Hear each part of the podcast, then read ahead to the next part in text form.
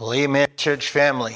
We are talking about the humble love of God today. I'm so, so excited to be back with you again this week as we continue this movement towards Easter uh, that we've been going over. Now, this is our second week, started last Sunday, uh, talking about the Passion. Remember, while Jesus was hanging on that cross, it wasn't those nails that held him up there. It wasn't the fear of the Roman soldiers or the Jewish, the hatred of the Jewish elite that held him there. It was his passion for humanity that led him to take the punishment in our place. Jesus gave up his life so that we might have eternal life. And we learned last week that he was fueled by this unconditional and sacrificial love. And God the Father so loved the world that he gave his one and only Son. God gave us the greatest gift we could ever receive, and that was Jesus, through whom we might all experience everlasting life and forgiveness. I want to share with you a story this morning. There was a Spanish runner named, uh, I missed his name, there it is, Ivan Fernandez Anaya. And he was running second. He was second place in the 3,000 meter steeplechase in the 2012 London Olympics. And as the runners came towards the finish, he was resigned to the fact that he was going to finish in second place to Abel Mutai from Kenya uh, by a distance that was too great to overcome. He had no chance of winning. Uh, again, he was just resigned. Yeah, I'm going to finish second place. I'm going to be fine with that. Then Mutai made a big mistake thinking that he had crossed the finish line, he pulled up 10 meters short. Anaya quickly thought to himself as he quickly caught up, his integrity sort of kicked in. Instead of exploiting Mutai's mistake and crossing the finish line first and taking the gold medal in the Olympics, he stayed behind and he gestured to Mutai to finish so that he could cross the finish line first. And they asked him afterwards, Why in the world would you give up the opportunity for a gold medal eh, because of somebody else's mistake? And Anaya looked at him and said, He was the rightful winner. He created a gap that I couldn't overcome unless he had made that mistake. And as soon as I saw that he was stopping, I knew I wasn't, uh, I knew I wasn't going to pass him. I wasn't going to do it. And he said this He said, It's better to be proud of a silver medal honestly attained than to wear a gold medal, than wear a gold medal that rightfully belonged to somebody else. You see, in 2 Corinthians chapter 9, the Apostle Paul is talking about this generosity and this giving spirit. He concludes the section by uh, proclaiming in 2 Corinthians chapter 9 verse 15 he says thanks be to God for his indescribable gift. The gift that he's talking about is of course Jesus Christ. And it was a gift to all of humanity that Jesus left his heavenly post to be with us. He was fueled by love as we've already talked about. But if love was the fuel, then I want to share with you over the next 3 weeks some of the additives that went along with that that were also present in Jesus' life. And it was a gift to all humanity. And today we're going to talk about the irreplace, one of those irreplaceable additives called humility. Jesus was and is still today the humble king who came to save a world that was so desperately in need. You see, I want you to see this morning that Jesus gave up heaven to come to earth, to live as a human, to die as a human. Jesus chose humility and living to serve others, offered up his life as a ransom for everyone. It was an act of love that caused him to be given the name above all names. And we have that same responsibility, church family, to choose humility over self and just like we talked about last week, to love others humbly and sacrificially. So let's look together at a specific passage of scripture that helps us to understand how Jesus displayed this passion for all of the world to see, both on the earth and on the cross. So if you will, turn with me to Philippians chapter 2. We're going to look at verses 1 through 11, 1 through 11 this morning. And I'm going to ask you, as you're finding your place in the Bible, if you would please do so, if you are able to do so. Please stand for the reading of God's holy, infallible, and inerrant word. Uh, the Apostle Paul is writing.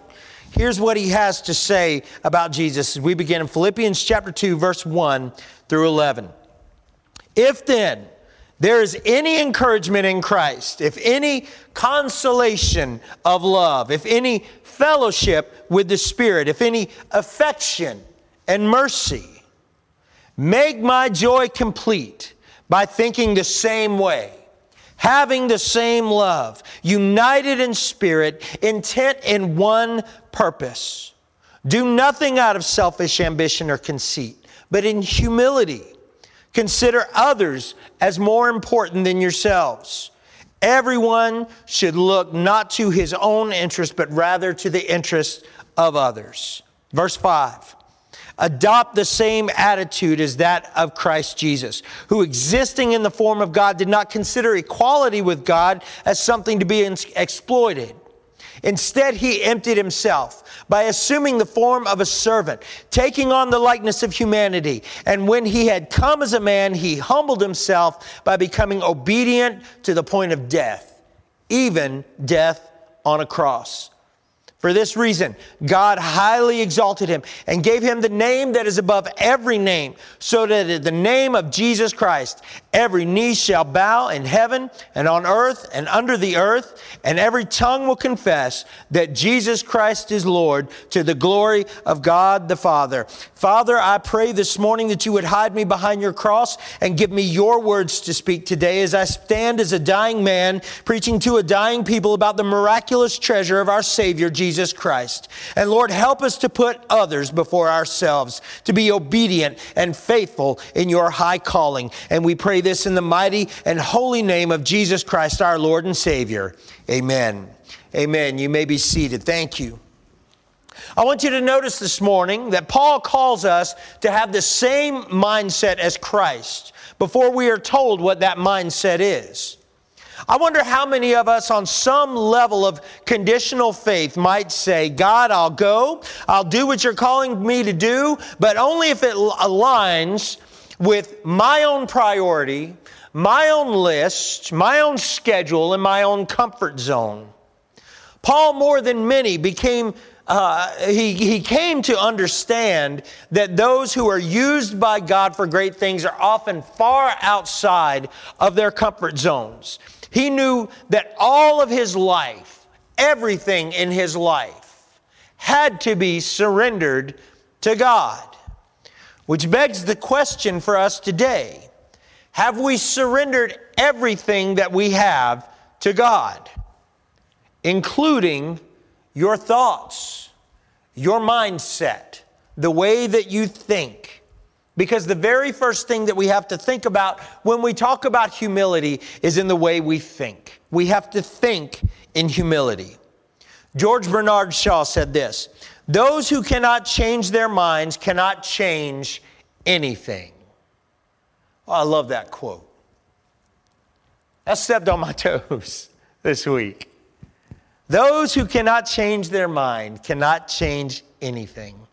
And if you're going to think like Christ and have the mindset of Christ, I imagine most of us here today are going to need a fairly drastic form of mental reform. Thankfully, the Bible has some very specific instruction and encouragement about the mind and the thoughts therein. And one of them, the most, one of the most well known, comes from the book of Philippians, just a, a couple of short chapters ahead in uh, Philippians chapter 4, verse 8, where it says this Finally, brothers and sisters, whatever is true, whatever is honorable, whatever is just, whatever is pure, whatever is lovely, whatever is commendable, if there is any moral excellence, and if there is anything praiseworthy, dwell on these things. So often in life, our thoughts wander to the dark places. We can get ourselves stuck somewhere. Even to begin to believe things that simply aren't true. I'm sure there are many here today who would say that they struggle with this very thing. I know in the past I have. The antidote, Paul says, is to focus your thoughts on true things, on noble things, on praiseworthy things, on pure and loving things, anything that is above board, anything that is admirable, which is obviously easier said than done, right? But it's a good reminder for us that when the mind starts to wander, it's a great place to start if you want to have the mindset of Christ. But the other encouragement for us this morning comes from Romans chapter 2, which gives us extremely practical mindset advice. It says this Do not be conformed to this age, but be transformed by the renewing of your mind, so that you may discern what is the good, pleasing, and perfect will of God. Do not conform to this world. Do not be trapped by this culture. Don't turn on the television and watch the news and think that that's the mindset that we should have. Can I just tell you, I'm, I'm, I'm, I'm not the one to stand up here and, and, and beat this drum all the time, but I'm telling you, the, the media and the news on both sides is just garbage. All this world is trying to do is just trying to pit you one against another. I'm telling you, if CNN had a weather report and they walked outside and said the sky is blue today, I swear Fox News would come out and tell you it was red. and vice versa. It works both ways. They're, all they're trying to do is make us divisive in this culture today. But the Bible says that we shouldn't be conformed to the patterns of this world. They don't give you the mindset of Jesus Christ. Instead, we're to what? We're to be transformed by the renewing of our mind through the power of the Spirit, through the reading of scriptures and prayer. You want to change your mindset? Get in the Word. Have conversations with God. Well, have a conversation with God. You pray to Him and tell Him everything you need to say. And then you read His Word and shut up for a few minutes and let Him speak to you. Let Him speak to you through His Word. And then you will better know the will of God and the will of God was at the forefront of the mind of Christ. In the Gospel of Luke, we get a picture of Jesus praying to God on the Mount of Olives. Luke chapter 22, verses 42 through 44. It says this It says, Father, if you are willing, take this cup away from me. Nevertheless, not my will, but yours be done. Then an angel from heaven appeared to him, strengthening him. Being in anguish, he prayed more fervently, and his sweat became like drops of blood falling to the ground. You see, Jesus was in anguish when he prayed. Even still, he humbled himself to the point of saying, God, whatever it is you called me to do, I'll do it. If there's any way that this would pass for me, if there was any other way that we can do it, I'm fine with that. But God, your will be done. Your will be done.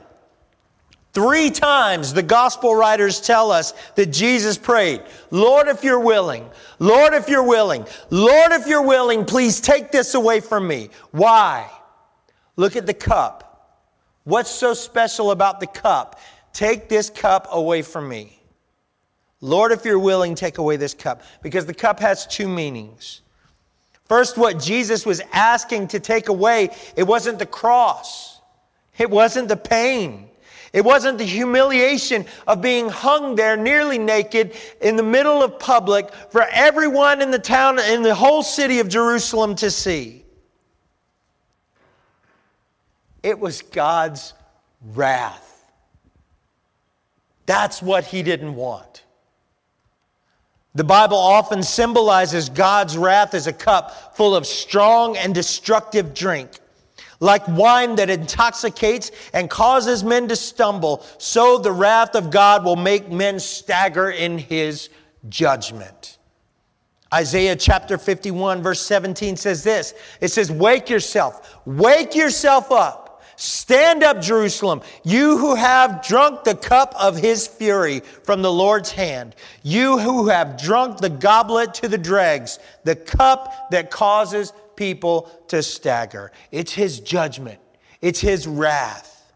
Revelation chapter 14, verses 9 and 10 says this says, Another angel, a third angel, followed them and spoke with a loud voice If anyone worships the beast and its image and receives a mark on his forehead or in his hand, he will also drink the wine of God's wrath, which is poured full strength into the cup of his anger. He will be tormented with fire and sulfur in the sight of the holy angels and in the sight of the Lamb. You see, in order to save sinners from their sin, the Lord Jesus Christ would have to drink or suffer that wrath in our place. The cup contains God's righteous fury against all of the sins of the world for all time and Christ took it all. The Lord knew that He came into the world for this very hour and for this very purpose. John chapter 12, verse 27 tells us this. It says, Now my soul is troubled. What should I say? Father, save me from this hour? But that is why I came to this hour. But this hour has purpose and is so unimaginably stressful that even the Son of God asked three times for this to be removed from him. Can you imagine being judged for every sin of every person who has ever lived? That is the cup of God's wrath. But I told you it has two meanings. You see, this is also the cup of God's salvation. It's the cup of God's salvation. The bitter wrath results in our sweet rescue from the condemnation of hell. In that agonizing scene of prayer, God the Father did something that he had ne- that, that something that had never happened between God and Jesus. The Father rejected his son. Though the Son of God prayed three times to have this cup removed, each time God the Father returned a silent no from heaven. The prayer that saves sinners was actually a prayer that was denied. The Father said no to Jesus in order to say yes to us. We tend to think that God's plans are accomplished by His saying yes to us. But here with His only Son, the Father accomplishes our salvation by saying no to His Son. Jesus must drink the cup. Our greatest deliverance came from an unanswered prayer. Jesus had a mindset of humility in his darkest moments. Humility requires a mindset of self denial. But, in, but thinking in humility, church family, does nothing if we do not act in humility. You see, because Jesus not only had a humble mindset, but he also had a humble posture. As Paul relates our Philippians message, Philippians 2, verses 5 through 9, it says this Adopt the same attitude as that of Christ Jesus, who, existing in the form of God, did not consider it equality with God as something to be exploited. Instead, he emptied himself by assuming the form of a servant, taking on the likeness of humanity. And when he had come as a man, he humbled himself by becoming obedient to the point of death, even to death on a cross. For this reason, God highly exalted him and gave him the name that is above every name. You see, in Philippians chapter 2, Paul pleads with the people of Philippi to adopt Jesus' death as the central outlook or the central mindset of their lives. And as we've spoken about, his death for us was an act of total humility. Jesus acted in humility in the most unbelievable way. He did not count his godly nature as something to be taken advantage of or something to hide behind. Instead, he willingly chose to make himself nothing by trading his godly nature for that of a servant. He acted in humility. He became human. He was born into a poor family. And the rest, they say, is history. I want to share with you a couple of illustrations this morning. It was a $20 purchase in a thrift store of a couch for a bunch of New York college students. And having a college student, I can appreciate finding a $20 couch, right? That's pretty awesome. But they purchased this lumpy old couch from a thrift store, and they were shocked when they began to investigate why is this couch so lumpy, right? They were trying to figure it out, so they started taking off all the cushions, they started digging in the couch.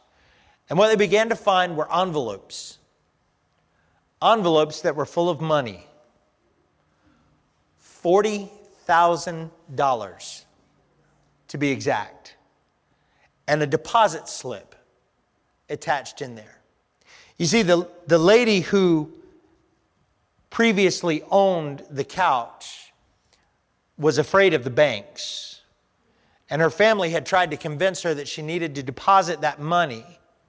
And so they had put everything together for her, put the money in envelopes, had her fill out the deposit slip, but she never took it to the bank. She hid it in the couch. And one week, while she was in the hospital with an illness, they decided they were going to go to her house and they were going to clean things up and they were going to buy her some new things. And they took that old couch to the thrift store. And it got sold for $20. But the friends found the deposit slip and they tracked the lady down and they gave her back the $40,000. And they asked, Why did you do it? I mean, technically, it would have been yours. If you bought it with the couch. And they said, No, we never looked at the money as ours. It didn't belong to us.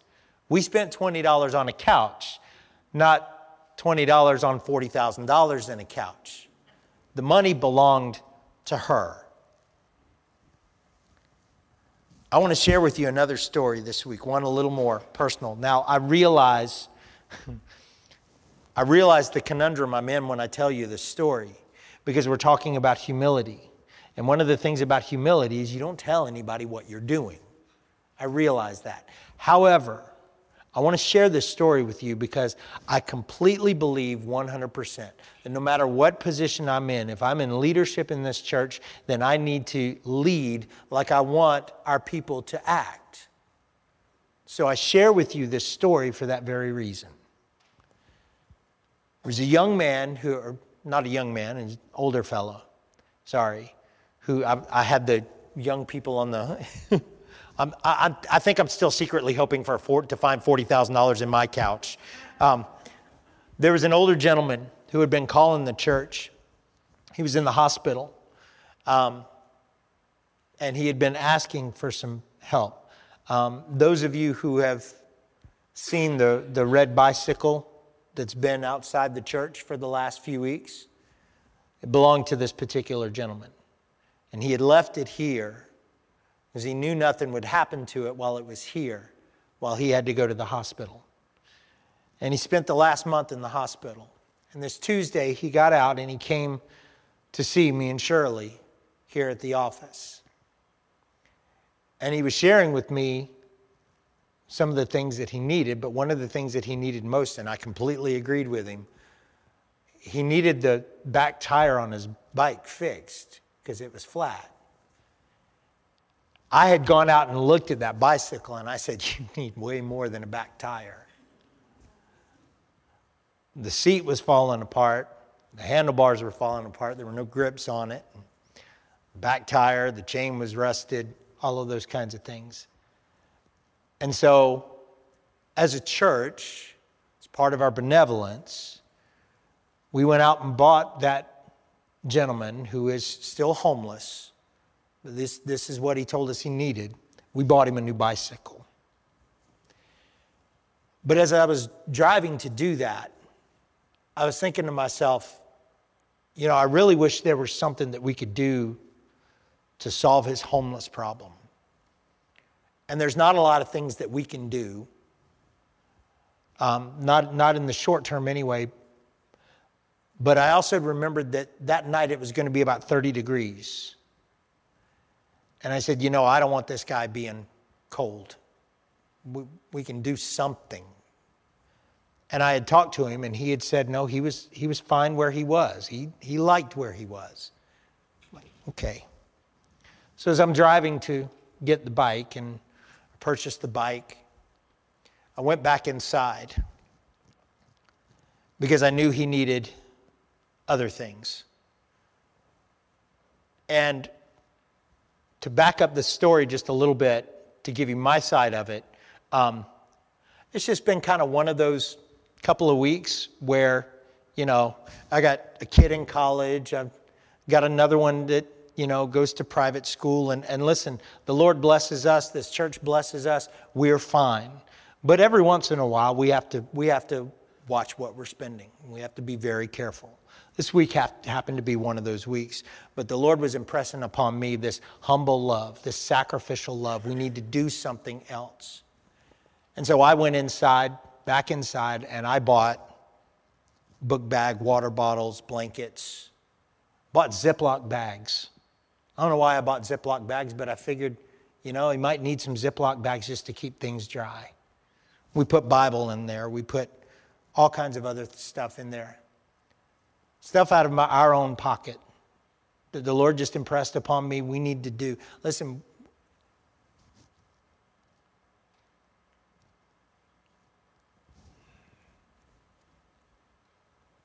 that fellow has had some things in his life that we would probably look at and immediately in our brain we would just turn him off. He's gotten in trouble with the law in the past. He's done some things that we would probably just don't want anything to do with you. But isn't that what Christ did for us? He loved us, even though some of us, and myself probably more than others, He should have just wiped his hands with me and said no.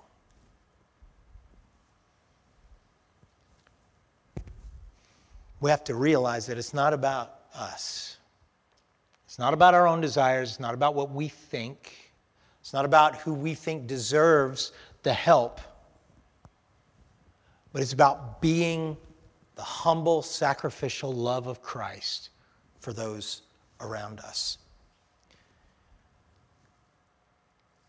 And you know, sometimes stories of great humility that we see, especially when we talk about those college students, you know, who gave back the $40,000, that there had to be some double, some, some second thoughts in that. I'm just, I'm just saying.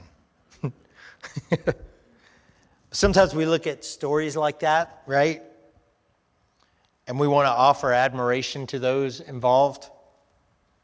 Obviously, the example of Jesus, who gave his very life, he sort of serves as the gold standard of humility and sacrifice. But maybe sometimes those stories that we tell are so striking because they're so rare.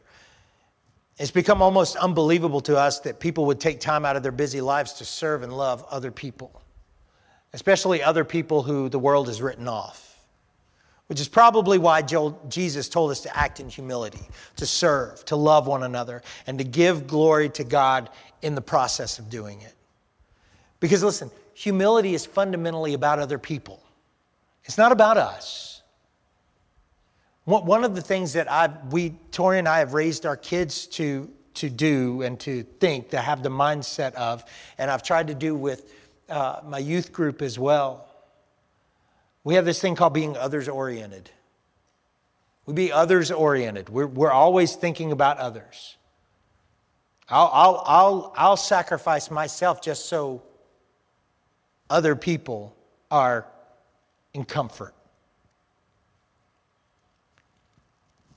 But listen to me, it's not about thinking less of yourself. It's just thinking about yourself less, right? Focusing your time, your energy, your thoughts on other people, becoming more we focused and less me focused. Because you see, humility is a consistent state of grace in our lives. It's the same grace that God had for us when He sent His Son to die on the cross. And it should live in our hearts and our minds every single day. It pleases God, it preserves the soul, it gives us peace, and it gives us patience. You think about that. People pray for patience all the time, right? I've been one of those people who who unfortunately prayed for patience at some point without knowing that God doesn't just dump a truckload of patience on you, He gives you opportunities to practice patience. But what if patience started with humility? It's not about me, it's about them. It's about understanding where they're coming from. If it begins with humility, then patience follows. Christ has given us the example of humility. That humility should lead us to remember that we have sins as well. We need to look at others with the same humility and understand their struggle with sin as well as ours. Humility is so powerful because being selfish is our normal operating procedure. It's where we normally stand. And Jesus taught us to break the norm, to be radical, to be different, to love other people. And it starts with how you think. It grows into selfless acts of service for other people, and it continues in obedience to the great calling of Christ in our life. So, we've talked about how to think in humility, how to act in humility. Lastly, today, and very quickly, I want to talk about obedience in humility. Obeying in humility. One of the most important steps that we can take as it relates to mirroring Christ's humility is the step of obedience. It's one thing to act in a humble way towards other people, but it's another to obey humbly before God. Paul says that when Jesus appeared in human form, he humbled himself in obedience to God and died a criminal's death on a cross. Frequently, a lot of times, obedience may cost something while birthing something wonderful. Do you remember the scene in Scripture when Jesus is sentenced to death? Mark chapter 15, verses 1 through uh, 15. I want to read this to you. As soon as it was morning, having held a meeting with the elders and scribes and the whole Sanhedrin, the chief priests tied up Jesus, led him away, and handed him over to Pilate. So Pilate asked him, Are you the king of the Jews? because that's what they had been accusing him of, right? Are you the king of the Jews? And Jesus answered him, You say so. And the chief priests accused him of many other things. And Pilate questioned him again Aren't you going to answer? Look how many things they're accusing you of. Jesus still did not answer. And so Pilate was amazed. In verse 6, at the festival, Pilate used to release for the people a prisoner whom they requested. And there was one named Barabbas who was in prison with the rebels who had committed murder during the rebellion. And the crowd came up and began to ask Pilate to do for them as, his, as was his custom. And Pilate answered them, Do you want me to release the king of the Jews for you? For he knew it was because of envy that the chief priests had handed him over. But the chief priests stirred up the crowd so that they would release Barabbas to them instead. And Pilate asked them again, Then what do you want me to do with the one you call the king of the Jews? And again they shouted, Crucify him. And Pilate said to them, Why? What has he done wrong? But they shouted all the more, Crucify him. And wanting to satisfy the crowd, Pilate released Barabbas to them and after having Jesus flogged, he handed him over to be crucified. Even Pilate, the one who gets to decide Jesus' fate, does not believe that Jesus has done anything to deserve death. and yet he sentences him. This is what obedience to the Father looked like for Jesus. Jesus is humble in his obedience. Look at that interaction he has with Pilate. Pilate asked Jesus if he is the king of the Jews, as has been reported. And Jesus says, basically looks at him and says, If you say so. It's almost as if he's saying, Yep, I'm a king, but I'm not the kind of king that you're thinking of. Because remember what Jesus said in John chapter 18, verse 36. He says, My kingdom is not of this world. If my kingdom were of this world, my servants would fight so that I wouldn't be handed over to the Jews. But as it is, my kingdom is not from here. And Pilate looks at Jesus and asks, Are you going to do anything? Are you going to say anything? Are you going to try to defend yourself? But the humility of Jesus, knowing that what was going to happen to him was not about him, but about you and me and the Father above. In humility, did not defend himself, did not preach a sermon, did not tell them anything.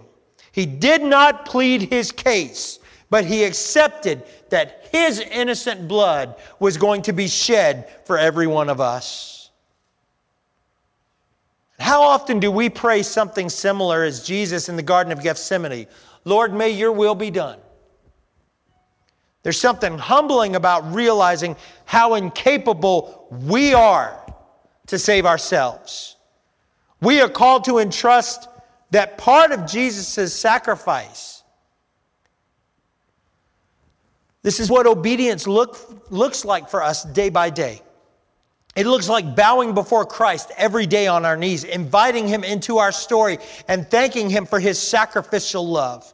And that sacrifice is what obedience cost Christ. It was His very life. But what did Jesus' obedience birth? The Bible makes it clear that Jesus did not stay dead. Instead, all of the pain and all of the suffering in the life of Christ served a purpose. Everything bad that happened in Jesus' life served a purpose. Do y'all know where I'm going with this? It does in our lives too. Everything that happens to us serves a purpose. Romans 8:28. right? For we know that all things work together for the good of those who love God, who are called according to his purpose. That verse just will not go away. Jacob's going to come this morning and he's going to start playing for us.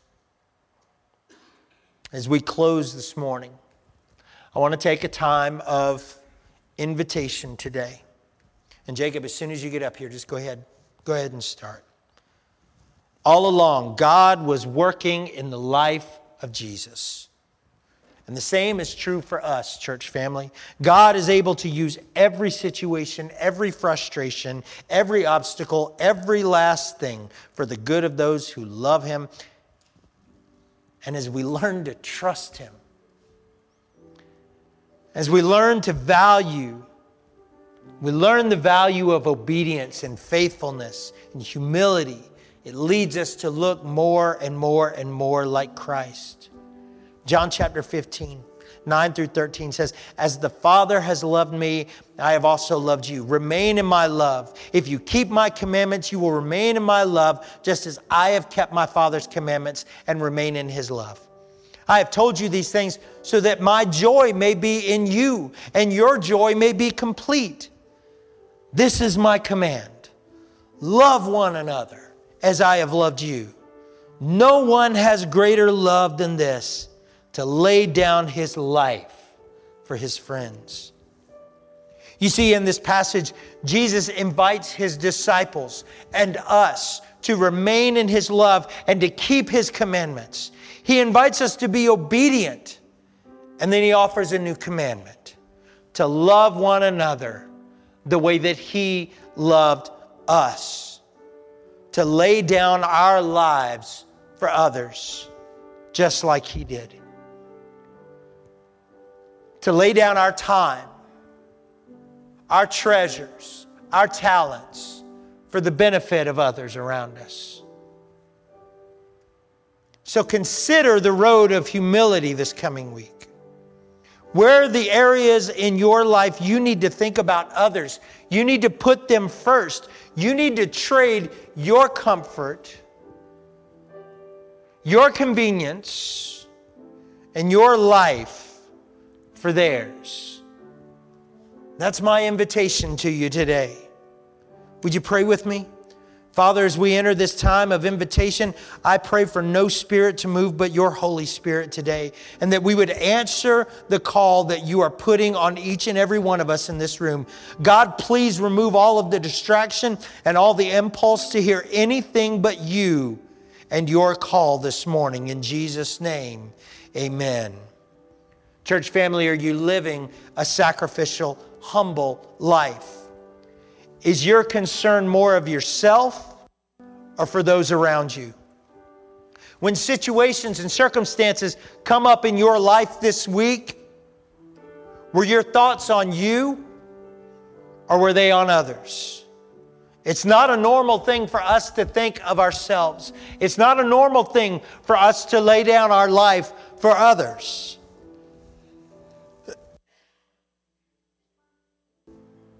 It requires the work of the Holy Spirit in our life. So, this is my challenge for you today. Are you living a life of humility? And if not, do you need to confess that to God and ask His Holy Spirit to show you this week where you can be more humble? The altar is open for everybody right now. If you feel God calling on your heart right now about humility in your life, then come now. Don't wait. Just go ahead and come. But there's another question that I have to ask. Because a life of God-like humility can only happen when we have trusted Jesus Christ as our Lord and Savior to save us from our sins and give us new life. Charles Simeon said this He said, We cannot have one spark of real huma- humility until we are abased or ashamed before God as guilty, helpless, and undone creatures who have no hope but in the tender mercy of God in Christ Jesus. You see, our sin separates us from God. We cannot have heaven here or in the hereafter without the atoning, substitutionary, humble, and sacrificial love of Jesus Christ that He gave us and trusting Him alone for our salvation. So, if your desire this morning is to come and to make a public proclamation of the change that Jesus has made in you today, by trusting in Him completely, then I'm going to be down here in front in just a moment. And that is my prayer that you answer His call this morning. Let God move in your heart today. Let God chisel away who you are so that you can become who He wants you to be, so that you can love others with humble, sacrificial love. Father, we thank you and as we enter into this time of invitation, Lord, I pray right now that your Holy Spirit would move in our people. And if there's work in their heart that needs to be done by you, then Father, I pray that they would come to this altar and they would have it out with you right now, that they would let you work in their hearts right now to affect change in their lives. And Lord, as we stand and as we sing, and as Jacob leads us, I pray that our people would fall to their knees today, Lord, in humble obedience to you. In Jesus' name, amen.